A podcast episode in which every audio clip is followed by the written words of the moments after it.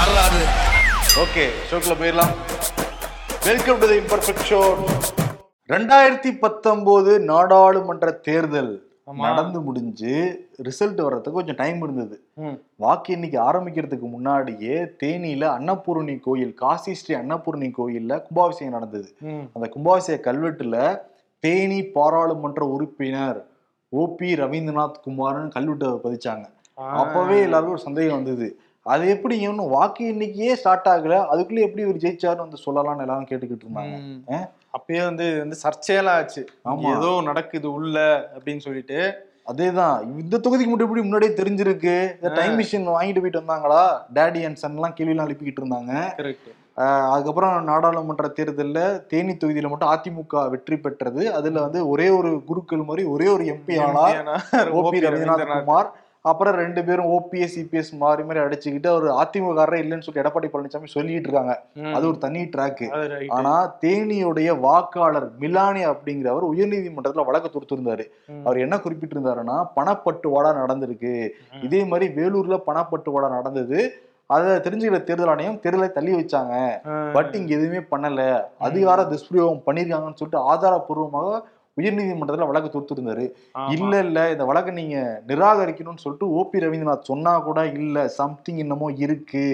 நாங்க விசாரிச்சுட்டு சொல்றோம் அப்படின்னாங்க. சென்னை உயர்நீதிமன்றம். இப்ப நீண்ட நெடிய விசாரணை ஓபிஆர் மூன்று முறை மூன்று முறை வந்து உயர்நீதிமன்றத்தில் ஆஜராகி விளக்கெல்லாம் வந்து கொடுத்தாரு. அது இங்க மூணு மணி நேரம்லாம் கூண்டில் ஏறி பதில் எல்லாம் சொல்லியிருக்காரு. ஆமா. மிலானி வைக்கிற நான்கு குற்றச்சாட்டுகள் என்னன்னா அதிகார துஷ்பிரயோகம் பணப்பட்டுவாடா சொத்துக்களை மறைச்சுதான் அஃபிடபிட்ல வந்து காட்டியிருக்காங்க. ஆவணங்கள்ல திருத்தங்கள் மேற்கொண்டிருக்காங்கிறதுக்கான எல்லா ஆதாரங்களும் கொடுத்துருக்காரு இது இல்லவே இல்லைன்னு சொல்லிட்டு மறுத்து ஓபிஆர் சைட்ல இருந்து நிறைய ஆதாரங்கள்லாம் கொடுத்தாங்க நீதிமன்றம் வந்து தேதி குறிப்பிடாம ஒத்தி வச்சாங்க பட் இன்னைக்கு நீதிபதி டக்குன்னு வந்து மதியானத்துல வந்து. லஞ்ச் சாப்பிட்டு வந்து தீர்ப்பு கொடுத்த உடனே. ஓபிஆர் ஓபிஎஸ் எல்லாருமே அதிர்ந்து போயிருப்பாங்க இப்ப வந்து வெற்றி செல்லாது செல்லாது. போட்டு உடைச்சிட்டாங்க. அதேதான். என்னன்னா பிரதர் மத்திய அமைச்சரவையில மாற்றம் நடக்க போறது உறுதி அப்படின்னு சொல்றாங்க. நட்டா வீட்டுல எல்லா மத்திய அமைச்சர்கள் ம். இணை அமைச்சர்கள் பார்த்துட்டு பார்த்துட்டு வராங்களாம். டெய்லியும் பத்து பதினஞ்சு பேர். எனக்கு என்ன பொசிஷன் எனக்கு என்ன பொசிஷன் கேட்டுட்டு இருக்காங்களாம். இதை தெரிஞ்சுக்கிட்ட ஓபிஆர் வந்து ஓபிஎஸ் அப்ரோச் பண்ணியிருக்காரு. பண்ணிருக்காரு நம்ம. எப்பப்பா போலாம் அப்படின்ட்டு. சீக்கிரம் டெல்லி கிளம்பலாம் டேடி. நட்டா வீட்டுக்கு போலாம் டேடின்னு அந்த பேச்சுவார்த்தைலாம் வீட்டுக்குள்ள போய்கிட்டு இருக்க சமயத்திலேயே உயர்நீதிமன்றம் அவங்க கனவுல மண்ணல் எது போட்டுருச்சு. அமைச்சர்லாம் வேணாம் எம்பி பதவி இருந்தா மட்டும் போதும் அப்படின்ற நிலைமைக்கு ஓபிஆர் வந்துட்டாரு. ஆனா உயர்நீதிமன்றத்துல கால அவகாசம் கேட்டிருக்காங்க ஓபிஆர் தரப்பு. ஆமா. அதாவது உச்சநீதிமன்றத்துல மேல்முறையீடு செஞ்சு அதுக்குள்ள நாங்க இந்த தீர்ப்பு எப்படியே ரத்து பண்ணிடுவோம் அதுக்காக டைம் கொடுங்கன்னு சொல்லியிருக்காங்க. முப்பது நாள் இந்த தீர்ப்பை வந்து நிறுத்தி வச்சிருக்காங்க. நிறுத்தி வச்சிருக்காங்க. அதுக்குள்ள அவங்க மேல்முறையீடு பண்ணணும். இதே மாதிரிதான் ராகுலுக்கும் பண்ணாங்க. அதுக்குள்ள பிடிங்கிட்டாங்களா இல்லையா? அவருக்கு கால அவகாசத்துக்கு முன்னாடியே வந்து ரெண்டு நாள்லயே வந்து பிடிங்கிட்டாங்க. இதுல எப்படி நடந்துக்கிறாங்க அப்படின்றத பார்ப்போம் இன்னொரு பக்கம் ப்ரோ இதே மிலானி இருக்காருல்ல. எடப்பாடி பழனிசாமியோடைய வெற்றியும் செல்லாதுன்னு ஒரு வழக்கு போட்டிருக்காராம். அடுத்து அது வருதுன்றாங்க. எடப்பாடி பழனிசாமி இப்ப சந்தோஷப்படுவாரா துக்கப்படுவாரா? ஆஹா. இதே மில்லானி தான் என்னை எதிர்த்து வழக்கு போட்டிருக்காரு. அதே ஓபிஆருக்கு வெற்றியார பெற்றிருக்காரு. கிட்டத்தட்ட இதே தான் நமக்கும் வந்துருமோ ஒரு பக்கம் சந்தோஷமா இருக்கும் ஒரு பக்கம் துக்கமா இருக்கும் ஏன்னா எடப்பாடி. பழனிசாமி தீர்ப்பு இருந்துச்சுன்னு.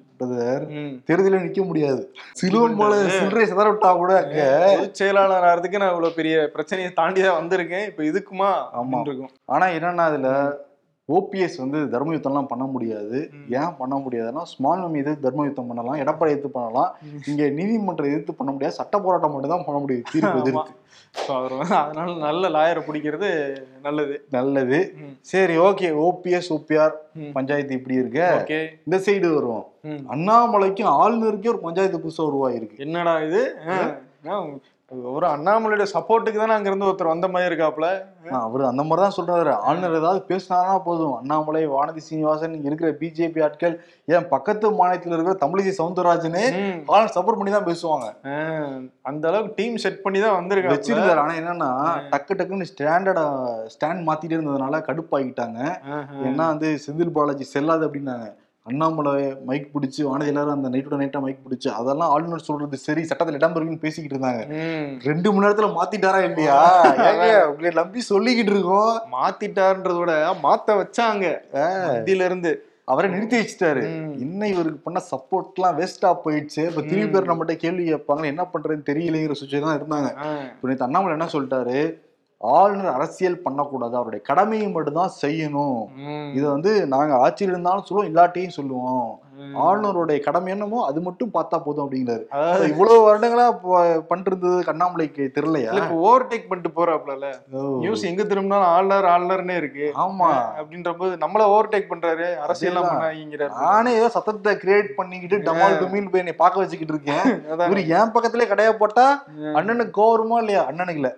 அண்ணாமலை பொறுத்த வரைக்கும் தம்பி தான் ஆளுநருக்கு தம்பி கோவருமா இல்லையா? அதான் அதான் பொங்கிட்டார் போல இருக்குது. ஆமா அதனால வந்து கடமை மட்டும் செய்யுங்க. சார் அப்படின்னு சொல்லியிருக்காரு. ஏன்னா அண்ணாமலை அரசியல் செய்யாதீங்கன்னு சொன்னாலும் ஆளுநர் அதை நிறுத்தின போது கிடையாது. இன்னைக்கு கூட வந்து ஒரு கடிதத்தை பதில் கடிதம் வந்து அனுப்பியிருக்காரு. அது கடமை தான் ப்ரோ அது. கடமை.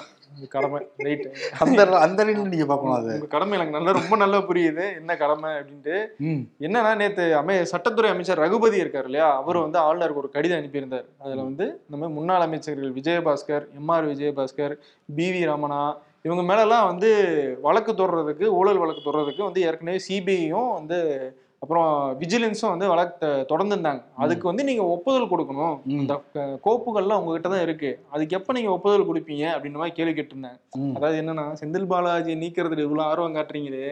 அதுக்கு ஏன் ஒப்புதல் கொடுக்காம இருக்கீங்க? அப்படின்ற மாதிரி குத்துற மாதிரி ஒரு இது அது போட்டிருந்தாரு மசோதாவும் நிலவில் இருக்குன்னு சொல்லியிருந்தாங்க. ஆமா. பதிமூணு மசோதா. அதேதான். இப்ப என்னன்னா அதுக்கு பதில் சொல்லியிருக்காரு. என்னன்னா சிபிஐ விசாரிச்சுட்டு இருக்கு. விஜயபாஸ்கர் வழக்கையும் பி வி ரமணா வழக்கையும். அதுல வந்து நான் லீகலா என்னென்ன வாய்ப்புகள் இருக்குன்னு எக்ஸாமின் பண்ணிக்கிட்டு இருக்கேன். அப்படின்னு சொல்லியிருக்காரு. இன்னொரு பக்கம் எம்ஆர் விஜயபாஸ்கரோடைய வழக்கு பத்தி என்கிட்ட எந்தவித கோரிக்கையுமே வரல ஒப்புதல் கொடுக்க சொல்லி. மீதி வந்து கே சி வீரமணி மட்டும்தான் இருக்காரு. அவர் மேல என்ன வழக்கு போட்டீங்க அப்படின்ற அந்த ரிப்போர்ட்டே எனக்கு வரல. அதெல்லாம் நான் படிச்சு பார்த்துட்டு இன்னும் ரெண்டு வருஷத்துக்குள்ள நான் ஒப்புதல் கொடுத்துருவேன் அப்படி நினைக்கிறேன். ரெண்டு வருஷமா? ஆமாங்க அந்த ரிப்போர்ட்லாம் இவர் படிச்சாருன்னு என்னைக்கு அவர் வந்து கொடுக்கறது? கரெக்ட் ஆனா உடனுக்குடன் வேலை செய்யறாராம் ஆளுநர்.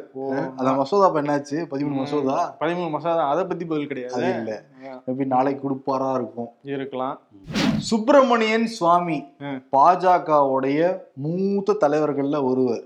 எப்பயுமே காங்கிரஸ் திட்டுறாரோ இல்லையோ பாஜக தான் வரைஞ்சுக்கிட்டு திட்டிக்கிட்டு இருப்பாரு. இன்னைக்கு தமிழ்நாட்டுக்கு வந்தவர் நிருபர்கள் வந்து அண்ணாமலையோட செயல்பட எப்படி பாக்குறீங்க? சிங்கம்லாம் சொல்றாங்களேன்னு ம். யார் அவரு? குமாரு? யாரு? அப்படிங்கிற மாதிரி தமிழ்நாட்டுல பாஜக இருக்கா? அப்படிங்கிற மாதிரி சர்க்காசம் பண்ணவரு. மோடி எதிர்த்து இப்ப அவருடைய தொண்டர்களே பேச ஆரம்பிச்சிருக்காங்க. அவருடைய ம். செயல்பாடு அப்படிதான் இருக்குங்கிறதையும் சொல்லியிருக்காரு. அவர் என்ன நான் மோடியவே லெஃப்ட்ல தான் டீல் பண்ணிக்கிட்டு இருக்கேன். யாருங்க அண்ணாமலைன்ற இதெல்லாம் கேள்வியா கேட்டுக்கிட்டு இருக்கீன்ற மாதிரி அவர் வந்து கடந்து போயிட்டாப்புல அந்த கேள்வி. ஆமா அதே மாதிரி அண்ணாமலை வந்து ஓமந்தூர் அந்த பகுதியில முப்பத்தொன்பது ஜோடிகளுக்கு திருமணம் பண்ணி வச்சாரு. ஒரு தனியார் அறக்கட்டளை அந்த நிகழ்ச்சி வந்து நடத்தினாங்க. அந்த நிகழ்ச்சியில முரளிங்கிற அம்மா பேரவை செயலாளர் வந்து கலந்துக்கிட்டார் ஒரு அதிமுகவை வந்து சேர்ந்தவர். இதை தெரிஞ்சுட்டு எடப்பாடி பழனிசாமியோ பிஜேபி பக்கம் போறீங்களா நீங்க. அப்படின்னு சொல்லிட்டு கட்சியை விட்டு நீக்கியிருக்காங்க. என்ன? குடும்ப குடும்ப நிகழ்ச்சி தானே இது? ஆமா. ஏன் கோச்சுக்கிறாரு அவரு? இல்ல பிரதர் எடப்பாடி தரப்பும் சரி அதிமுக தரப்பும் சரி பிஜேபி தேவையில்லாத லக்கேஜ்னு நினைக்க ஆரம்பிச்சிருக்காங்க. கீழ இருக்கிற எல்லா நிர்வாகிகளும் பிஜேபி நமக்கு வேணாம் பிஜேபி கூட நம்ம கூட்டணி வைக்கலைன்னா இப்ப நம்ம ஆட்சியிலே உட்கார்ந்து இருக்கலாம் ஏன்னா மூணு பர்சன்ட் வாக்குகள் சிறுபான்மையர் வாக்குகள் அப்படியே வந்து போயிடுச்சு. அதிமுக விட்டு. அதனால எப்படியாவது தள்ளி விட்டுருங்க அப்படின்னு தான் பேசிக்கிட்டு இருக்காங்களாம் இப்ப இந்த மாநாடு கூட. நம்ம தான் இனிமேல் அப்படிங்கிற மாதிரி தான் இருக்கு. அதுக்கு முன்னாடி இப்படிலாம் நிகழ்வுகள் வர்றப்ப இதெல்லாம் வந்து தட்டி விட்டாதான் ஒரு ட்ரெய்லர் மாதிரி இருக்குன்னு சொல்லிட்டு எடப்பாடி பழனிசாமி. முரளியை தட்டி விட்டு அப்படி தானே தரோனா இருக்காரு ஹிண்ட் கொடுத்துக்கிட்டே வராரு. இதுல. என்னன்னா இந்த நீக்கப்பட்ட முரளின்னு இருக்காருல்ல. அவருடைய மகன் தான் வந்து பிஜேபியில இருக்காரு. சரி மகன் நடத்துற ஃபங்க்ஷன்ல நம்ம வந்து ஒரு பார்ட்டிசிபெண்டா இருக்கலாமே அப்படின்னு சொல்லிட்டு போனவரை வந்து நீக்கிட்டாப்லையா? என்னன்னா அண்ணாமலை பக்கத்துல மைக்கில் நின்று பேசுறாரு. ஒரே மைக்கில் முரளி நிக்கிறாரு பக்கத்துல அண்ணாமலை நிக்கிறாங்க. இதெல்லாம் பார்த்தா எடப்பாடி பழனிசாமி கோவருமா வராதா?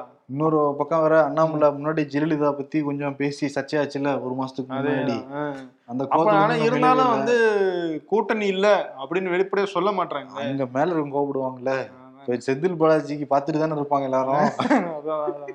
அப்படி வர அவங்களே போய்க்கலாம்னு நினைக்கிறாங்க. ம். நீங்களே கிளம்பிடுங்கப்பா. சரி தேர்தல் நெருங்கும் போது பாத்துக்குவோம் அது வரைக்கும் அப்படியே வண்டி ஓட்டிட்டு போவோம் அப்படின்னு நினைக்கிறாங்க. ம். தமிழ்நாட்டுல ரெண்டு சார் பதிவாளர் அலுவலகத்தில் நடந்த சோதனையோட முடிவுகளை கேட்டு தமிழ்நாடு அரசாங்க மக்கள் எல்லாருமே அதிர்ச்சி அடைஞ்சிருப்பாங்க. மொத்தம் தமிழ்நாட்டுல ஐநூத்தி எண்பத்தி மூணு சார் பதிவாளர் அலுவலகம் இருக்கு. அதுல இருநூத்தி எழுபதுக்கும் மேற்பட்ட சார் பதிவாளர் அலுவலகத்துல அவங்க வந்து முறையாகவே இன்கம் டேக்ஸ் சப்மிட் பண்ணலைங்கிற குற்றச்சாட்டு எல்லாமே இருந்துகிட்டு இருக்கு. இப்ப இதுல ரெண்டே ரெண்டு முறை தேர்ந்தெடுத்து வருமான வரித்துறையை சேர்ந்த நுண்ணறிவு பிரிவு அதிகாரிகள் வந்து சோதனை போட்டிருக்காங்க. சென்னை பக்கத்துல இருக்கிற செங்குன்றம் ஒரு அலுவலகம் அதே மாதிரி திருச்சி பக்கத்துல இருக்கிற உறையூர் அலுவலகம். ரெண்டு அலுவலகத்திலையும் பதினாறு மணி நேரத்துக்கு மேல சோதனை போட்டதுல என்ன தெரிய வந்திருக்குன்னா இப்போ முப்பது லட்சத்துக்கு மேல யாராவது வந்து ரிஜிஸ்ட்ரேஷன் பண்றாங்கன்னா. அவங்களுடைய ஆதார் கார்டு பேன் கார்டு எல்லாம் டீட்டெயில்ஸ் கொடுக்கணுமா? ஆமா. அத பல ஆவணங்கள்ல கொடுக்காமயே வந்து பத்திரப்பதிவு வந்து நடத்திருக்காங்க. ஓஹோ அதை மாதிரி கண்டுபிடிச்சிருக்காங்க. அதே மாதிரி பத்திரத்துல குறிப்பிட்ட தொகை ஒரு மாதிரியும் பதிவு செய்யப்பட்ட தொகை வேற ஒரு மாதிரியும் வந்து இருந்திருக்கான். இப்ப இதனால உறையூர்ல மட்டும் ஆயிரம் கோடி. ஆ, செங்குன்றத்துல ரெண்டாயிரம் கோடி. மொத்தம் மூணாயிரம் கோடியை கண்டுபிடிச்சிருக்கு இப்ப வருமான வரித்துறை. மூவாயிரம் கோடியா? மூணாயிரம் கோடி ஜஸ்ட் ரெண்டே ரெண்டு சார் பதிவாளர் அலுவலகத்துல கண்டுபிடிக்கப்பட்டது. தமிழ்நாட்டுல மொத்தம் ஐநூத்தி எண்பத்தி மூணு இருக்கு. எவ்வளவு வருமானத்தை வந்து அரசுக்கு இழப்பு ஏற்படுத்தியிருக்காங்க. அதே இததான் அந்த பிளாக்ல பே பண்றதுன்னு சொல்லுவாங்கல்ல. அதேதான். நம்ம வாங்குற மனையோ ஏதோ ஒரு ப்ராப்பர்ட்டியோட விலையை கம்மி காசுக்கு வந்து பதிவு பண்றதுன்ற போது ஆமா. அதுல இவ்வளோ மு- முறைகேடுகள் இருக்கு அந்த இடத்துல. அதேதான். வந்து சென்னையில மட்டும் எண்பதுக்கு மேல இருக்கு. இப்ப எண்பது அலுவலர்களையும் மாத்தி அடிச்சிருக்காங்க. பதிவாளர்கள் வந்து எல்லாருக்கும் டிரான்ஸ்ஃபர் போட்டுருக்காங்க. அதே மாதிரி திருநெல்வேலியில இருக்கிற எல்லாருக்கும் வந்து டிரான்ஸ்ஃபர் போட்டுருக்காங்க. ஒவ்வொரு மாவட்டங்களையும் இப்ப வந்து நடவடிக்கை எடுத்துட்டு இருக்காங்க. அமைச்சர் என்ன பண்ணிக்கிட்டு இருக்காரு இந்த துறை அமைச்சர்? எல்லாம் அவருக்கு ஏதாவது. போதும் அமைதியா இருக்காராங்கிற ஒரு கேள்வி மக்களுக்கு இருக்குதா இல்லையா? கண்டுபிடிச்சதுக்கு அப்புறம் மாத்தி என்ன பண்றது அது முன்னாடி தெரியும் பிரதர் அதானே. கண்டுபிடிச்சிட்டாங்க. இரு நடவடிக்கை எடுக்கிறோம். எடுக்கிறோம். இந்த பாத்தீங்களா எங்க வேகத்தை என்னன்ட்டு? இனிமேட்டு நாங்க ரொம்ப ஸ்ட்ரிக்ட் நடவடிக்கை? எடுக்கிறாங்களா? இல்ல வேற யாரும் மாட்டிடக்கூடாது அப்படின்ற மாதிரி ட்ரை பண்றாங்களான்னு தெரியல. அதே மாதிரி பொன்முடி. ஆமா அவர் இதே மாதிரி வந்து அரசாங்கத்துடைய இடத்த அதிகார துஷ்பிரயோகம் பண்ணி வாங்கிட்டாருன்னு வழக்கு. இவ்வளவு வருடங்கள் நடந்தது தீர்ப்பு வந்திருக்கு. அதுக்கு முன்னாடி ஒரே ஒரு சின்ன ஒரு வருத்தத்தை தெரிவிச்சுக்கிறேன். இந்த பொன்முடிக்கு பதிலாக நான் ஏவா வேலுன்னு சொல்லியிருக்கேன். இந்த ஏவா வேலு கரணதி போட்ட பிச்சைன்னு சொன்னார்ல அதனால ம். ஏவா வேலு மைண்ட்ல இருந்துட்டாரு எனக்கு. சரி சரி வருத்தம் அதுக்கு. ஓகே. அதான் பொன்முடி வழக்கு வருவோம் என்னன்னா ஆயிரத்தி தொள்ளாயிரத்தி தொண்ணூத்தி ஆறுல இருந்து ரெண்டாயிரத்தி ஒண்ணு வரைக்கும் போக்குவரத்துறை அமைச்சரா இருந்தார். அப்ப சைதாப்பேட்டையில ஒரு மூவாயிரத்தி அறுநூறு ஸ்கொயர் ஃபீட் லேண்டை வந்து கவர்மெண்ட் லேண்டு. அதை வந்து அவருடைய மாமியார் பேருக்கு வந்து பேரை மாத்தி அபகரிச்சிட்டாரு போலி ஆவணங்கள் மூலமா அப்படின்றதான் வழக்கு. கிட்டத்தட்ட இருபது வருஷம் நடந்திருக்கு வழக்கு. இன்னைக்கு தீர்ப்புல வந்து அவருக்கு போதிய ஆதாரம் இல்லை குற்றத்தை நிரூபிக்கிறதுக்கு. அதனால வந்து அவரையும் அதுல குற்றச்சாட்டப்பட்டிருந்த ஒரு பத்து பேரையும் சேர்த்து வந்து நாங்க வந்து விடுவிக்கிறோம் அப்படின்னு சொல்லிட்டு இந்த வழக்குல இருந்து விடுவிச்சிட்டாங்க. ஆமா இருபது வருஷமா நடத்திட்டு இருந்தா ஆதாரம் எங்க இருக்கும்? அதானே. ஆறு மாசத்துக்கு முன்னாடி இருந்த நம்ம ஃபைலே திடீர்னு வந்து காணாம போயிடுங்க அதுக்கிடையில அவர் ரெண்டு தடவை ஆட்சிக்கு வந்துட்டு போயிட்டாப்ல எப்படி இருக்கும்? அது இல்லாம அவங்களுக்கு எல்லாம் எப்படி வந்து எல்லாமே பண்ணணும்னு தெரிச்சு என்ன நீதிமன்ற தீர்ப்பு கொடுத்துட்டாங்க அதுக்கப்புறம் நம்ம பேசிக்கிட்டு? நம்ம. வேற யாரும் இந்த மாதிரி சிக்கியிருக்கா? வேற யாரு? திருவோணம் செந்தில் பாலாஜி சிக்கியிருக்காரு. அறப்போர் இயக்கம் இன்னைக்கு வந்து ஒரு தரவுகளோட ஒரு பிரஸ் மீட் வந்து நடத்துனாங்க. அதிர்ச்சிகரமா தான் இருந்திருக்கு. இந்த டிஸ்ட்ரிபியூஷன் டிரான்ஸ்ஃபார்மர்ல. தமிழ்நாடு அரசுக்கு ஊழல் பண்ணிருக்கிறதா சொல்றாங்க அவங்க. முன்னூத்தி தொண்ணூத்தி ஏழு கோடி ஊழல் பண்ணிருக்காரு செந்தில் பாலாஜி. இந்த டிரான்ஸ்ஃபார்மர் வாங்குறது இல்ல. ஆமா அந்த டெண்டர் விடுறதுல முப்பதுக்கும் மேற்பட்ட நிறுவனங்கள் ஒரே தொகை வந்து குறிப்பிட்டிருக்காங்களாம். அதுவும் டெண்டரோட அதிகாரி. செந்தில் பாலாஜி வீட்டிலிருந்து வந்து செயல்பட்டு இருக்காராம் இப்ப டெண்டர் வாங்கினவங்களும் சரி டெண்டர் கொடுத்தவங்களும் சரி ரெண்டு பேருக்குள்ள இந்த டீலிங் நடந்திருக்கு. இதனால அரசுக்கு வந்து இழப்பு ஏற்பட்டிருக்குன்னு குற்றச்சாட்டு வச்சிருக்காங்க. ஆதாரபூர்வமாக டேட்டாவா இருக்கு ஃபுல்லாவே. அதாவது முப்பது கம்பெனி பண்றாங்கன்னா ஒருத்தர் ஒருத்தர் போட்டி மனப்பான்மை தான் டெண்டர் சப்மிட் பண்ணுவாங்க எப்படி எல்லாரும் ஒரே நம்பரை வந்து சொல்ல முடியும் எப்படி? அப்படின்றதுலயே ஒரு பெரிய கேள்வி. ஊழல் தான் பண்றீங்க. இந்த அளவுக்கு லேக் விடுவீங்க யாரும் கண்டுபிடிக்க மாட்டாங்க அப்படின்னு நினைச்சிருப்பாங்களா? என்னன்னு தெரியல. கிட்டத்தட்ட ஒரு ஒரு டிரான்ஸ்ஃபார்மர் வாங்குறதுக்கும். நாலு லட்ச ரூபா கூடுதல் விலை கொடுத்துருக்காங்களாம். நாலு லட்சம் போயிரு? கரூர் கம்பெனிக்கு போயிருக்கா? கரூர் கம்பி போயிருக்கா? சென்னை ராஜீவ்காந்தி மருத்துவமனையில சிகிச்சை பெற்றிருந்த அந்த ஒன்றரை வயது குழந்தைக்கு வந்து கை அகற்றப்பட்ட விஷயம் இருக்கு இல்லையா. ஸோ அது தொடர்பாக மருத்துவமனையிலேயே வந்து ஒரு விசாரணை குழு போட்டு அவங்க விசாரணை அறிக்கையெல்லாம் வந்து நேற்று கொடுத்துருந்தாங்க. ஸோ அதில் வந்து இந்த குழந்தையின் தாய் அஜீசா அவங்க என்ன சொல்றாங்கன்னா நான் சொன்னதையே தான் அவங்க வந்து அறிக்கையில சொல்லியிருக்காங்க. நான் வந்து வியாழக்கிழமை என் குழந்தைக்கு கையில வந்து நிறம் மாற ஆரம்பிச்சிருச்சுன்னு நான் சொன்னேன். ஆனா அமைச்சரும் மருத்துவர்களும் அன்னைக்கு பிரஸ் மீட்ல இல்லவே இல்லைன்னு அடிச்சு பேசுனாங்க. சனிக்கிழமை காலையில தான் மாறிச்சு. நாங்க உடனே ஆபரேஷன் பண்ணிட்டோம்னு சொன்னாங்க. ஆனா இன்னைக்கு இந்த அறிக்கையில வியாழக்கிழமையே நிறம் மாறிச்சு. அதை நாங்க பார்த்தோம்னு சொல்லிட்டு அறிக்கையில வந்திருக்கு. ஏன் அன்னைக்கு பொய் சொன்னீங்க. அப்படின்ற கேள்வி கேட்குறாங்க அது மட்டும் கிடையாது என் குழந்தைக்கு இதயத்துல பிரச்சனை இருக்கு பல்வேறு பிரச்சனை இருக்குன்னு வந்து மருத்துவ இவர் அமைச்சர் சொன்னாரு. ஆனா இன்னைக்கு அதே ராஜீவ்காந்தி மருத்துவமனையில தான் நான் டெஸ்ட் எடுத்துட்டு வரேன். ஹார்ட் நல்லா இருக்கு எந்த பிரச்சனையும் இல்லைன்னு சொல்றாங்க. அப்படின்னு பல்வேறு குற்றச்சாட்டுகளை வந்து அவங்க மேல வச்சிருக்காரு. அதே மாதிரி எனக்கு நீதி வேணும் அந்த நீதியை முதல்வர் வந்து பெற்றுத்தரணுங்கிறத கோரிக்கையா வச்சிருக்காங்க. அவங்க பேசுறப்பே ரொம்ப கஷ்டமா தான் நம்ம பாக்குறதுக்கு. கண்டிப்பா ஆனா அமைச்சர் ரொம்ப ஹார்ஷா தான் இத கொண்டு போனாரு அப்படிங்கறது பேசுனதுல எல்லாருக்குமே தெரியுது. உண்மைதான். ஏன்னா நீதி வேணும்னா நீதிமன்றத்துக்கு போங்கங்கிறதெல்லாம் வந்து சொல்றாரு. குழந்தைக்கு கையும் வந்து நடவடிக்கை சீக்கிரம் எடுத்துருக்கலாம் தான் எல்லாருமே சொல்றாங்க. ம். இன்னொன்னு அவங்க விளக்குனதுலயுமே வந்து அங்கங்க வந்து கொஞ்சம் குறைபாடுகள் இருந்துச்சு. அவங்க சொல்லும் போதுமே அமைச்சர் பயன்படுத்தின வார்த்தை இந்த குறை பிரசவம் குறைபாடு இல்லை குழந்தை அது ஒரு தடவை சொல்லியிருந்தா கூட ஏதோ கடந்து போயிருக்கலாம் ஆனா பல முறை வந்து அவர் சொல்ல சொல்ல சொல்ல ரொம்ப ஹர்ட் ஆச்சு. அதுக்கும் நேத்து அவர் விளக்கம் கொடுத்திருந்தார் அமைச்சர் மா. சுப்பிரமணியம் நானும் இப்படி ஒரு மன மனநல குன்றியா வந்து ஒரு குழந்தைய முப்பத்தாறு வருஷம் வளர்த்துருக்கேன். எனக்கும் அந்த வழி தெரியும். ஆனா என்ன? குறை மாசத்துல பிறந்த குழந்தை அப்படிங்கிற வார்த்தையை தான் மெடிக்கலி யூஸ் பண்றாங்க. வேற வார்த்தையை என்னால பயன்படுத்த முடியாது அப்படின்னு சொல்லியிருக்காரு. ஸோ ஓவராலாவே அவர் இந்த விஷயத்த கொஞ்சம் வந்து இன்னும் கொஞ்சம் கேர்ஃபுல்லா கேர்ஃபுல்லா ஹேண்டில் பண்ணியிருக்கலாம் அது வந்து யார் சைடு தவறு அப்படின்றது ரெண்டு சைடு வாதமும் இருக்கு. பட் இருந்தாலும் அதை ரெண்டு பேரும் வந்து சுமூகமா வந்து டீல் பண்ணியிருக்கலாம் அப்படிங்கிறதா வந்து கேட்க வேண்டியது. இன்னொரு விஷயம் என்னன்னா அந்த டீன் மேல நிறைய புகார்கள் வந்துகிட்டே தான் இருக்கு. ராஜீவ் காந்தி அந்த டீன். தொடர்ந்து வந்துகிட்டே இருக்கு. ஓகே. தமிழ்நாடு அரசு கண்காணிச்சு தான் இருக்கும். முன்னாள் சுகாதாரத்துறை அமைச்சர் வேற இந்த இருக்கிற வேற சொல்லிட்டு போயிருக்காரு. ஆமா. பாப்போம் இனிமேல் அதை இழிச்சுக்கிறாங்களா இல்லையான்ட்டு. ஏன்னா முன்னாடியே ஒரு. ஸ்போர்ட்ஸ் பர்சனே இறந்து போனாங்க. கரெக்டா சின்ன மெடிக்கலி அது ரொம்ப சாதாரண ஒரு ஆப்ரேஷன் தான். ஆனா அதுலயே கவனக்குறைவு காரணமா இறந்து போனாங்க. ஸோ திரும்பி அந்த மாதிரி ஒரு சம்பவம் நடந்திருக்கு. ஆனா அதை வந்து அரசு கிளைம் பண்ணல. நாங்க சரியா தான் பண்ணியிருக்கோம் அப்படின்னு சொல்றாங்க. இனி அந்த குழந்தையுடைய தரப்பு வந்து நீதிமன்றத்துக்கு போறாங்களா? இல்ல வேற என்ன பண்றாங்க? அப்படிங்கிறது தான் வந்து பொறுத்து வந்து பார்க்கணும். ஒரு பழங்குடியினத்தை சேர்ந்த ஒருத்தர் மேல பாஜகவின் பிரவேஷ் சுக்லா அப்படிங்கிறவர் வந்து சிறுநீர் கழிக்கிற அந்த வீடியோ. சொல்லவே ரொம்ப கஷ்டமா இருக்கு. ஸோ அந்த வீடியோ வெளியாகி பெரிய அதிர்வலை ஏற்படுத்திச்சு. இந்த நிலையில் இன்னைக்கு மத்திய பிரதேசத்துடைய பாஜக முதல்வர் சிவராஜ் சிங் சௌஹான் அந்த பாதிக்கப்பட்ட நபரை கூப்பிட்டு முதலமைச்சர் அலுவலகத்தில் வச்சு அவருக்கு வந்து அந்த பாத பூஜை காலை கழுவி விட்டு பாத பூஜை பண்ணி எனக்கு ரொம்ப பெயின்ஃபுல்லாக இருந்துச்சு அந்த வீடியோ பார்க்க. மன்னிச்சிருங்க அப்படின்ற மாதிரி வந்து ஒரு அந்த விஷயங்கள் பண்ணியிருக்காரு. நம்ம காங்கிரஸ் என்ன சொல்றாங்கன்னா தேர்தல் ஸ்டண்ட்டுக்காக தான் எல்லாமே பண்றாங்க. மனசளவுல பழங்குடியின மக்கள் வந்து மேல தூக்கணும்னு அவங்க நினைக்கவே இல்லை. எங்க வாக்குகள் போயிடும் அப்படின்னு சொல்லிட்டு தான் அந்த காலை வந்து பிடிச்சிருக்காங்க. இதெல்லாம் வந்து அரசியல் நாடகம்தான் சொல்லிட்டு ரொம்ப ஸ்ட்ராங்கா குற்றச்சாட்டை வைக்கிறாங்க. சமூக வலைத்தளத்திலயும் ரெண்டு பக்கம். நீங்க வந்து யார் காலையும் பிடிக்கவும் வேணாம் யார் காலையும் வாரி விடவும் வேணாம். ம். யார் காலையும் விழுகவும் வேணாம் யாரையும் விழுக சொல்லவும் வேணாம். முதல்ல எல்லாரையும் சமமா நடத்துங்க தான் கேட்கறோம்னு சொல்லிட்டு எல்லாரும் விவாதம் பண்ணிக்கிட்டு இருக்காங்க.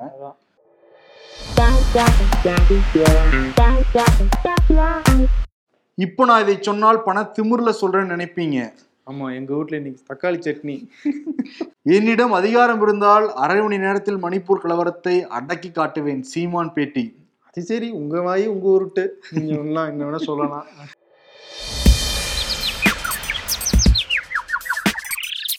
ஏன்னு அவனை அடிச்சீங்க? ஒவ்வொரு மாநிலமா அஜித் பவரை உருவாக்குவோம் அஜித் பவரை உருவாக்குவோம்னு சொல்றாங்களே அது என்ன பவர் ப்ராஜெக்ட்னே அப்படின்னு கேக்குறாங்க. ம். ஆளுநர் அரசியல் பேசக்கூடாது அண்ணாமலை. ஏன் உங்களுக்கு பேச விஷயம் இல்லாம போயிடுச்சு? அதா அதனாலயா. அரசியல்ல இதெல்லாம் சாதாரணமாப்பா. விருது அண்ணாமலைக்கு ஆளுநர் கூட கொடுக்கலாம். ஆமா. அவங்க தான் காலையில இருந்தாங்க. ம். மத்தியானம் வரைக்கும் அவர் தான் மைண்ட்ல இருந்துகிட்டு இருந்தாங்க. ஆமா. என்னன்னா. நீயா பேசியதுன்னு ஆளுநர் கேட்டிருப்பார் அண்ணாமலையை பார்த்து. என்னென்ன நினைச்சு வச்சிருந்தேன். தம்பி இப்படி வளர்த்த கடா நெஞ்சில வந்து பாஞ்சிடுச்சே ஆளுநர் டென்ஷன் ஆகி ஃபீல் பண்ணியிருப்பாரு ஃபீல் பண்ணிருப்பாரு. ரொம்ப சென்சிட்டிவான மனிதரா ஆளுநர் ஆமா. நிச்சயம் உணர்ச்சி வசப்படக்கூடியவர் அப்படின்னு சபாநாயகரே சொல்லியிருக்காரு. ஃபீல் பண்ணிருப்பாரு. இன்னொரு பக்கம் ஓபிஆர். அவர் நீங்க நிச்சயம் ஃபீல் பண்ணி தான் ஆகணும். ஏன்னா பல கோடி ரூபா ப்ராஜெக்ட்ல எல்லாம் அள்ளி போட்டாங்களே. போட்டாங்களே. கல்வெட்டெல்லாம் வச்சோமே. அதுக்கு தான் அதிக பிரசங்கித்தனம் பண்ணக்கூடாதுங்கிறது. எலெக்ஷன் வரதுக்கு. முன்னாடியே கல்வெட்டு வச்சா அடுத்த எலெக்ஷன் வர்றதுக்கு முன்னாடி அந்த கல்வெட்டை தூக்கிட்டாங்க. அதேதான். புடுங்கிட்டாங்க பதவியை. ஆமா. சரி பாப்போம். நீதிமன்றம் தான் திருப்பி நாட போறாங்க. ஆமா. அதனால அப்பா கிட்ட கண்ணு வேர்த்திருக்கும் அவர்கிட்ட. கண்ணு வேர்க்குது. என்னடி ஒரே நமக்கு நம்ம வாழ்க்கையில ஒரே கண் இருக்கிறதாவே இருக்கே. கண்டு டேடிக்கு ரொம்ப நாளா வித்துட்டு தான்ப்பா இருக்கு.